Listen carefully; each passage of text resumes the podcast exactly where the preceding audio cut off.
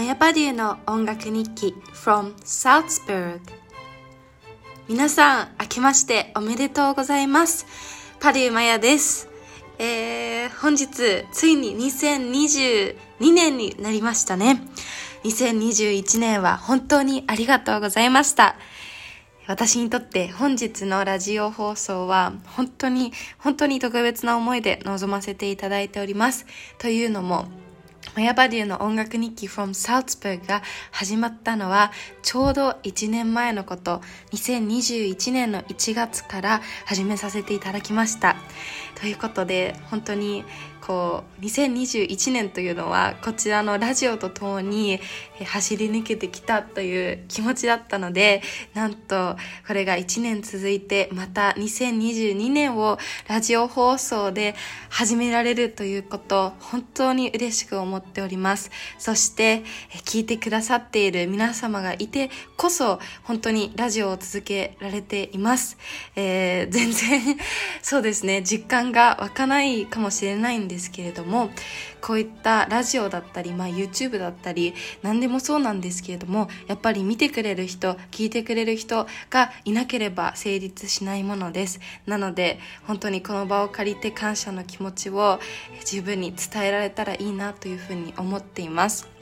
そして今回は私側からは感謝の気持ちを伝えるというのが一つの目標で皆様にはこう自分の時間を作る自分のために使う1時間というふうにこの1時間のラジオ放送を見ていただいたらいただけたら本当に嬉しいです。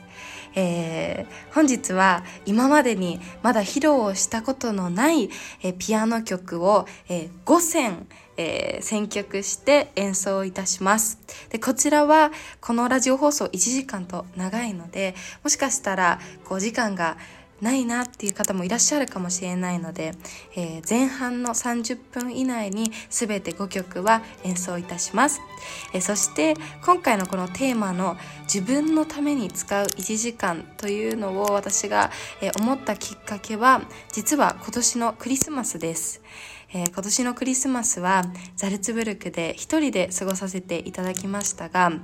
これが、えー、本当にこう今必要だった時間だなっていうふうに思わされてこの1年間本当にありがたいことに忙しくさせていただきました、えー、そして今までにないほどのこうたくさんの経験をして、えー、たくさん新しい方とも出会ってこうどんどんどんどんいろんなことが前へ進んでいるなっていうことを実感できた1年だったんですね、えー、だからこそこうある意味今までの私は一人っ子ということもあったり、まあ、あの結構あの若い時から留学を始めたというのもあって一人で時間を過ごすというのが、まあ、まずすごく心地よいというのとすごくこう定番の自分の過ごし方だったんですね。それが実は今年はすごく少なくて最後の最後に3日間、モーツァルティウムの大学が閉まっていたということもあって、本当に 全然人とも会わず、家で3日間72時間、えー、本をたくさん読みました。10冊本を読むというのを目標に掲げていたんですけれども、まあ、10冊丸々全部終わらせることはできずこう始めたもの とあとは前から読んでいた本だったりもう読み終わった本の一時部分だったりそれを最後まで読むっていうことをしてまあトータルで10冊本を読みました。えすごくそれができてあの良かったなと思ったのが2022年こう迎えていく中でやっぱり去年よりも素敵な一年にしたいというこう思いというのがすごくその時間で強くなってで自分にとって素敵な一年って何なんだろうというところも振り返らせていただきました。そんな私が読んだ本の中に一つ特に紹介したいものがあってえ7つの習慣という本があるんですね。もともとは英語で書かれていて、ゴビーさんという、えー、著者のあの方が書いた本なんですけれども、えー、こちらの7つの習慣という中は、えー、自己啓発本というようなジャンルになると思うんですけど、例えば、えー、12 Rules of Life 人生の12のルールっていうあの本とかも最近すごく有名でしたよね。まあ、ああいった自己啓発本の中の一つになると思うんですけれども、こちらの7つの習慣というのは、こう短期的に成功をするというのを、えー、教えてくれるのではなくて、長期的に人生の、えー、豊かさを底上げしようといったのが、まあ、根本にあるテーマなのではないかと思います。でこの本の中ですごくいいなと思ったのがこう自分憲法を作るという言葉がすごく印象に残っています。えー、自分の中で規則だったりルールを作ることで、え、それを、え、日々に取り込み、えルーティンとしてこなすというのが、えありました私は実は2022年は、えー、ルーティーンというのを一つの軸として過ごしたいなっていうふうに思っています。というのも、こう、少しずつこうピアニストとしてもいろいろな活動が増えてきている中でこうイレギュラーな日々を去年はかなり送っていました。ザルツブルクにいる時はザルツブルクの中で様々なコンサートや録音レッスンいろんなことをして日本にいる時はそれとはまた全然違うスケジュールでさらにいろんなことをさせていただいていたのでこうたくさんいろんなことはしているんですけれどもそれが規則に従ってしているというよりはイレギュラーな感じでたくさんのことに挑戦させていただいたなという印象です、えー、なので今年は、えー、もちろんいろんなことはしたいしたくさんのことには挑戦したいんですけれども自分の中での規則だったりルールというのを、まあ、最優先事項として、えー、日々を過ごしたいなというふうに思っています、まあ、ちょっと あのまあ、せっかく皆さんね、このラジオを聴いてくださってるのに、こんな自分のことばっかり話してしまって申し訳ないんですけれども、まあ、そんな風にすごく私にとって豊かな3日間だったので、えー、せめて1時間だけでも皆さん本当にお忙しいと思い思われますので、えー、1時間だけでもこう、私の演奏だったりをこう聞き流しながら自分のために1時間使っていただけたら嬉しいです。はい。それでは早速、えー、今回新しく選んだ、えー、癒しの、えー、5選というプレイリストなんですけれども、実はプレイリストとして YouTube の方にも、えー、映像とともにこちらの5曲は、えー、本日から毎日載せますので、ぜひそちらも楽しみにしてください。で、今回のこの5選はただ癒しというわけではなくて、えー、実は私が、えっと、今回コロナウイルスがすごく流行った時に私の大学も少しの期間だったんですけれども立ち入り禁止っていう風になった時期もあったんですねでそれをきっかけに、えー、自分の電子ピアノを買いました。でその電子ピアノがあのヤマハのものなんですけれどもそこにこう50曲ピアノの名曲50 50選というような楽譜が一緒についてきてでそれをこうパラパラって見た時にああの日本の方って本当にピアノを子供の頃に習ってた人ってすごく多いと思うんですね。で、まあ仮にピアノを習っていなかったとしても、こう、ピアノを新しくやってみようかなだったり、あとは前やってたので、もう一回ピアノを弾いてみようかなっていうふうに、まあ、あの、思ってもらえるきっかけにもなりそうな、すごくこの50選は簡単な曲が多かったので、え今回は私がクラシックピアニストとして全身全霊でこちらのこうシンプルで美シンプルな音楽を、えー、もう全身全霊で最も美しい形に仕上げましたので、えこちらをそういった目でも見て聞いていただけたらすごく嬉しいです。今回は癒しということと、あ、自分もあの、ピアノもう一回やってみようかな、ピアノに挑戦してみようかな、あ、シンプルなものって本当に美しいなって言ったようなまあ、こちらの2つをテーマに掲げています。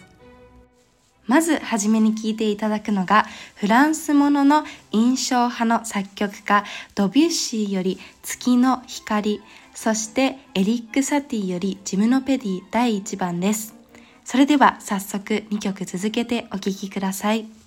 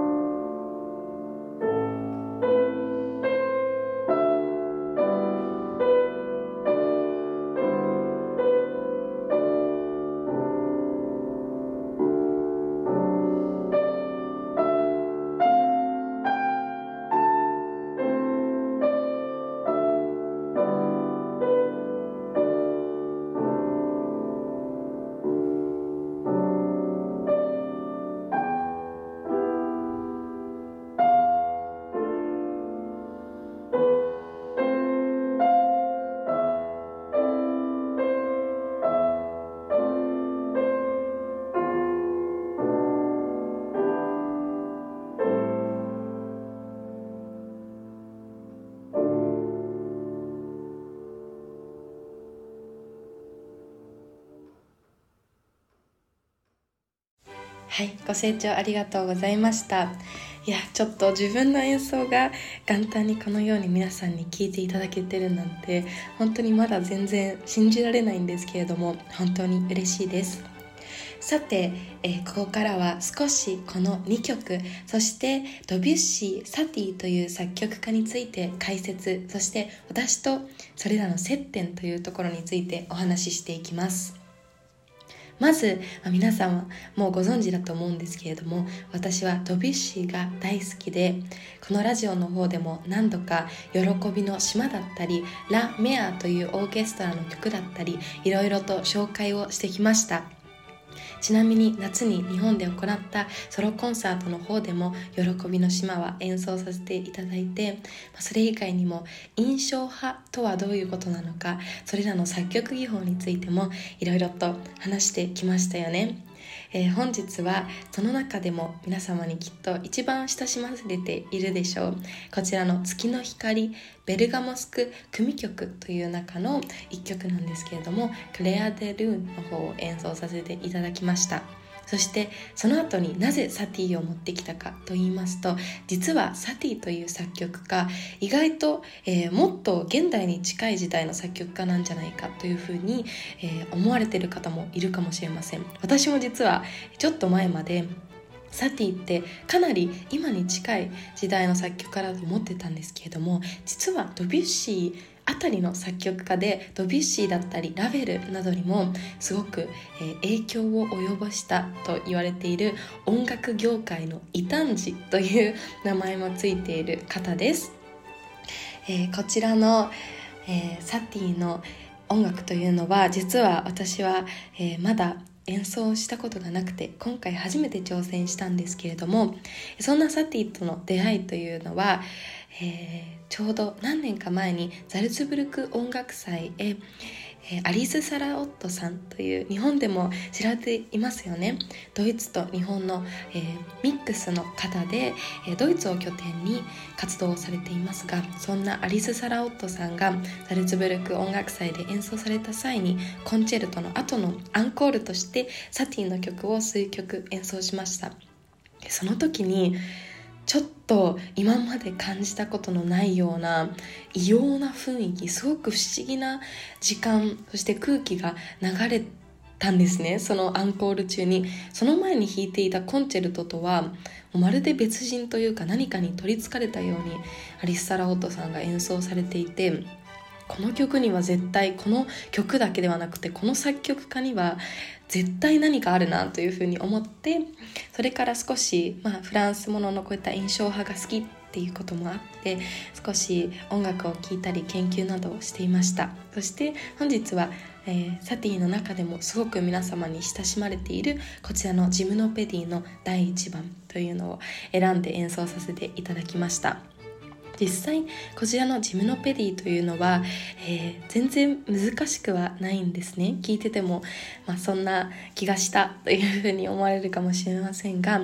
あまり技術的に難しいわけではないけれども本当にこう時間が引き延ばされているというような印象を私は受けました。なので音と音との間の間というところに何を思うかというのが一番の自分にとってはチャレンジでした。こう音数が多いとその分こう音が勝手に音楽を運んでくれる。音楽がこう勝手にどんどん前へ進んでくれますがこういう風に音数が少ない曲になるとそうはいきません。なので本当にいかにして一音一音をこうつなげていくかという作業が難しかったです。皆さんもきっと、えー、もしピアノを少しやっている方などは挑戦しやすい曲だと思うのでそれに挑戦しながらこう一つ今までとは違う和声の響き音の響き方時間の感じ方というところにこう演奏するというのではなくても経験するというような気持ちで臨んでいただけたらすごく嬉しいです。こちら本当におすすめです。ぜひ、もしピアノにこう触れる機会がある方はぜひぜひ、え、挑戦してみてください。はい。それでは、えー、続いてはちょっと今のフランスものの印象派とは、えー、全然違うんですけれども、えもう少し、え時代を遡ってパヘルベルのカノンを聴いていただきたいと思いますここで少し余談なんですけれども私の友人は結構音楽をやっている人が多いんですが、それ以外の方もいてその人たちに、ちょっとあのこのカノンの曲を、まあ、録音したものがあったので聞かせたんですね。聞いていただいた時にすごくみんな「あすごいやっぱバッハっていいよね」っていうふうに 一人ではなくて何人か言われてあカノンってバッハだと思ってるんだと思ってちょっと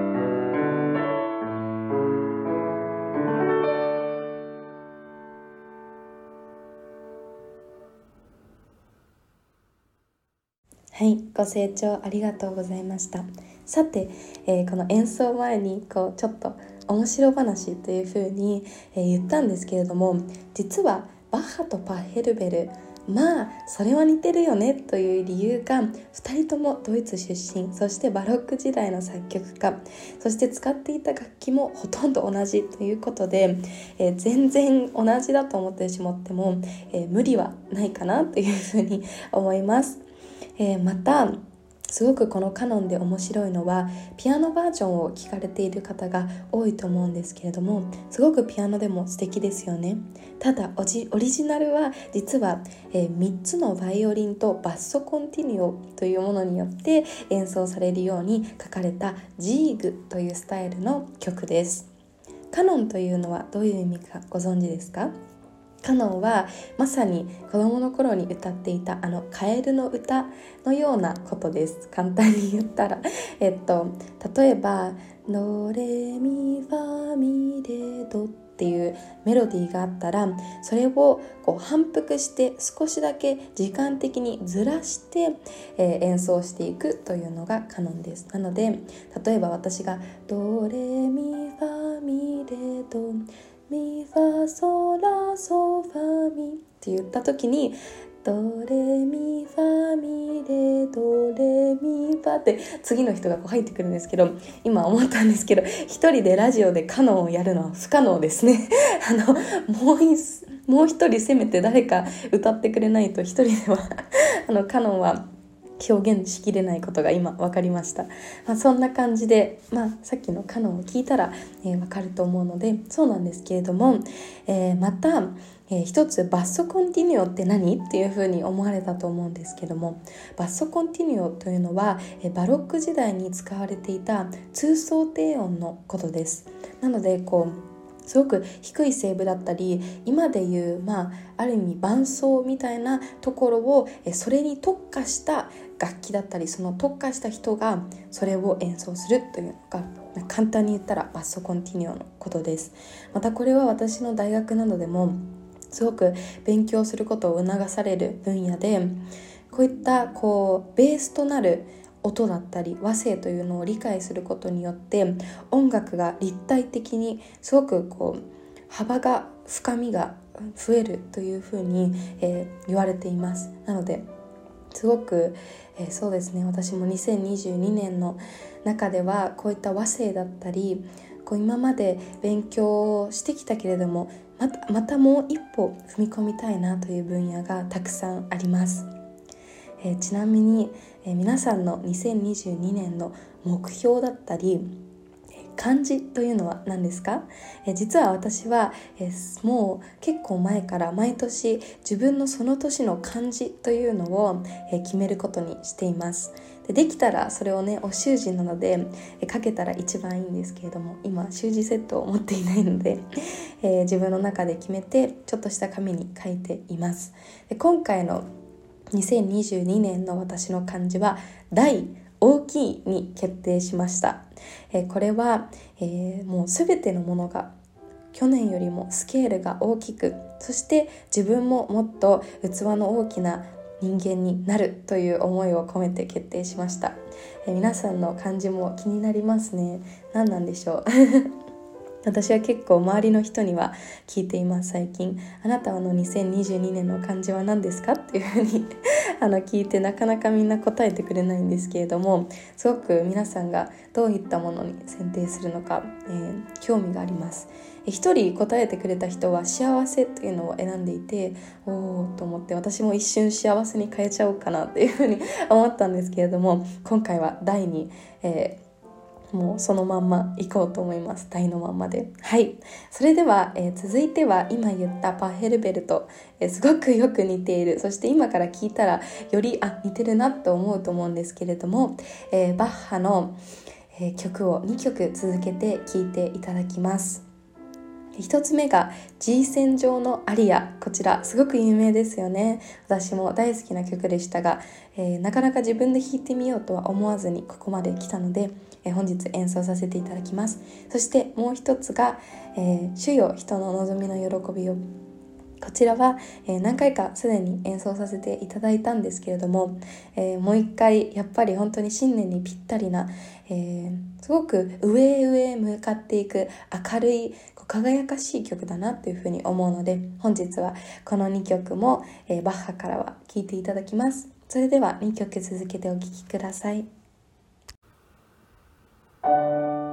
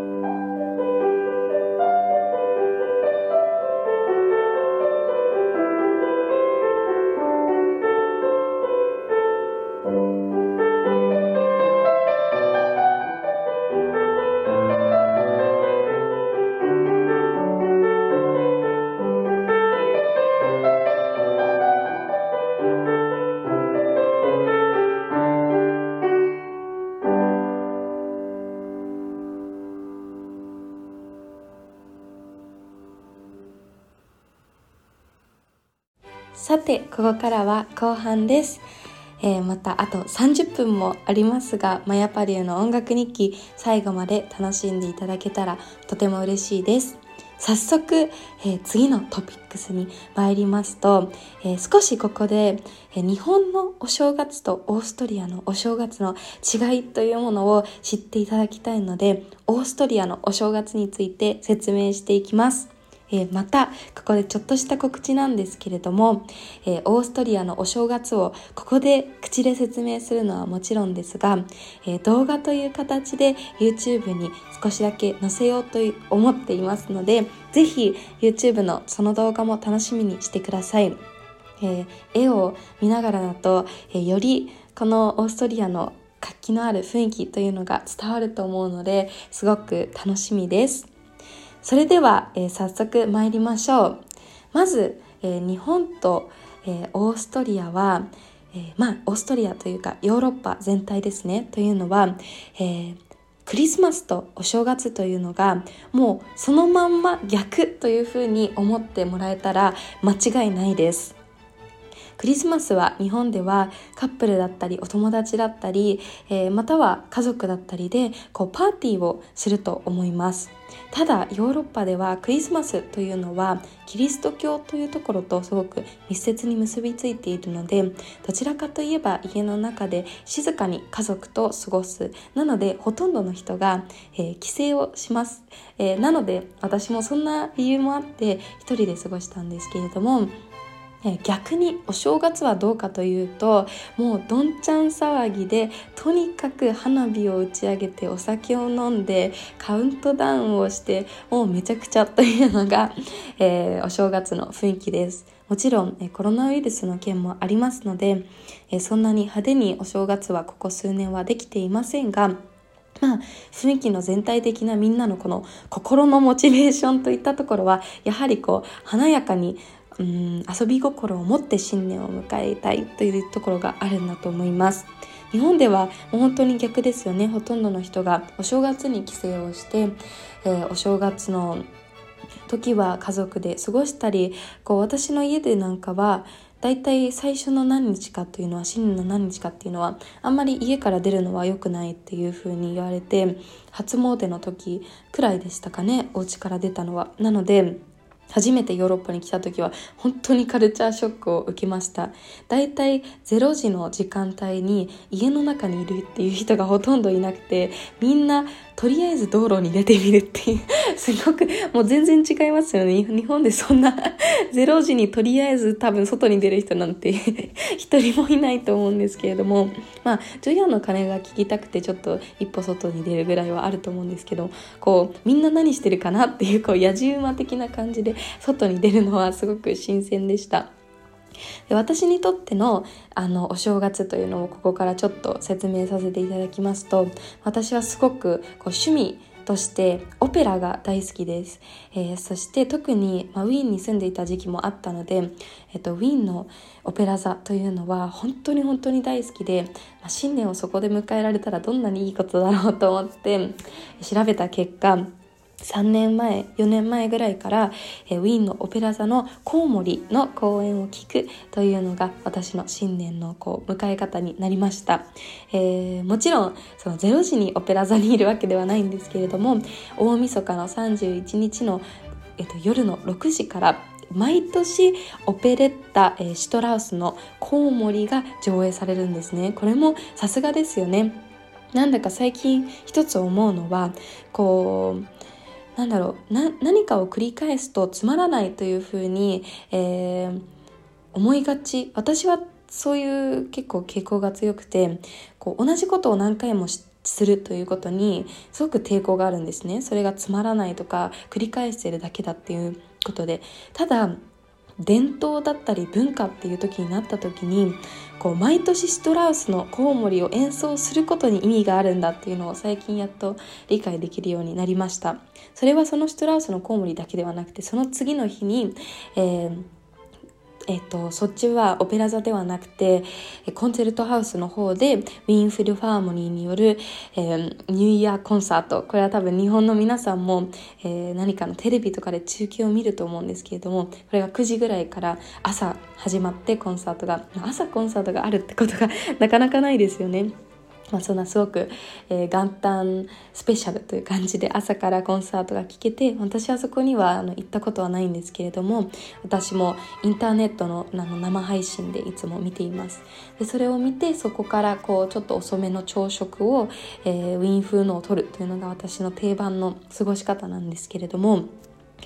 うん、そのニューイヤーコンサートも毎年同じなんですよプログラムがいつもシュトラウスのあの青木ドナウとかワルツを何曲かあの皇帝演舞曲とかいろんなワルツを演奏してって っていう風になっててでもそれもやっぱり毎年いや去年もそれ弾いたから違うのを弾こうじゃあ今年はベートーベンのとかっていうよりもやっぱり毎年演奏することに意味があると思うんですね。でまたそれは一つ自分の勉強しているクラシックの音楽というところにもつながっていて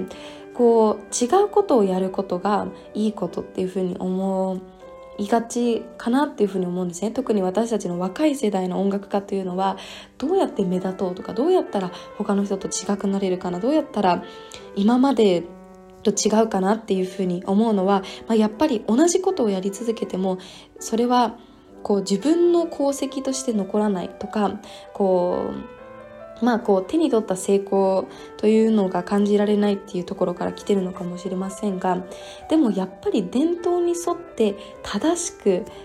美しくというところの貫いてやっていくことこそがまあ、それをやってこそクラシックピアニストとして勉強をしている意味があるんじゃないかというふうに少しずつ考えが変わってきました。すごくいろいろ話しちゃったんですけれども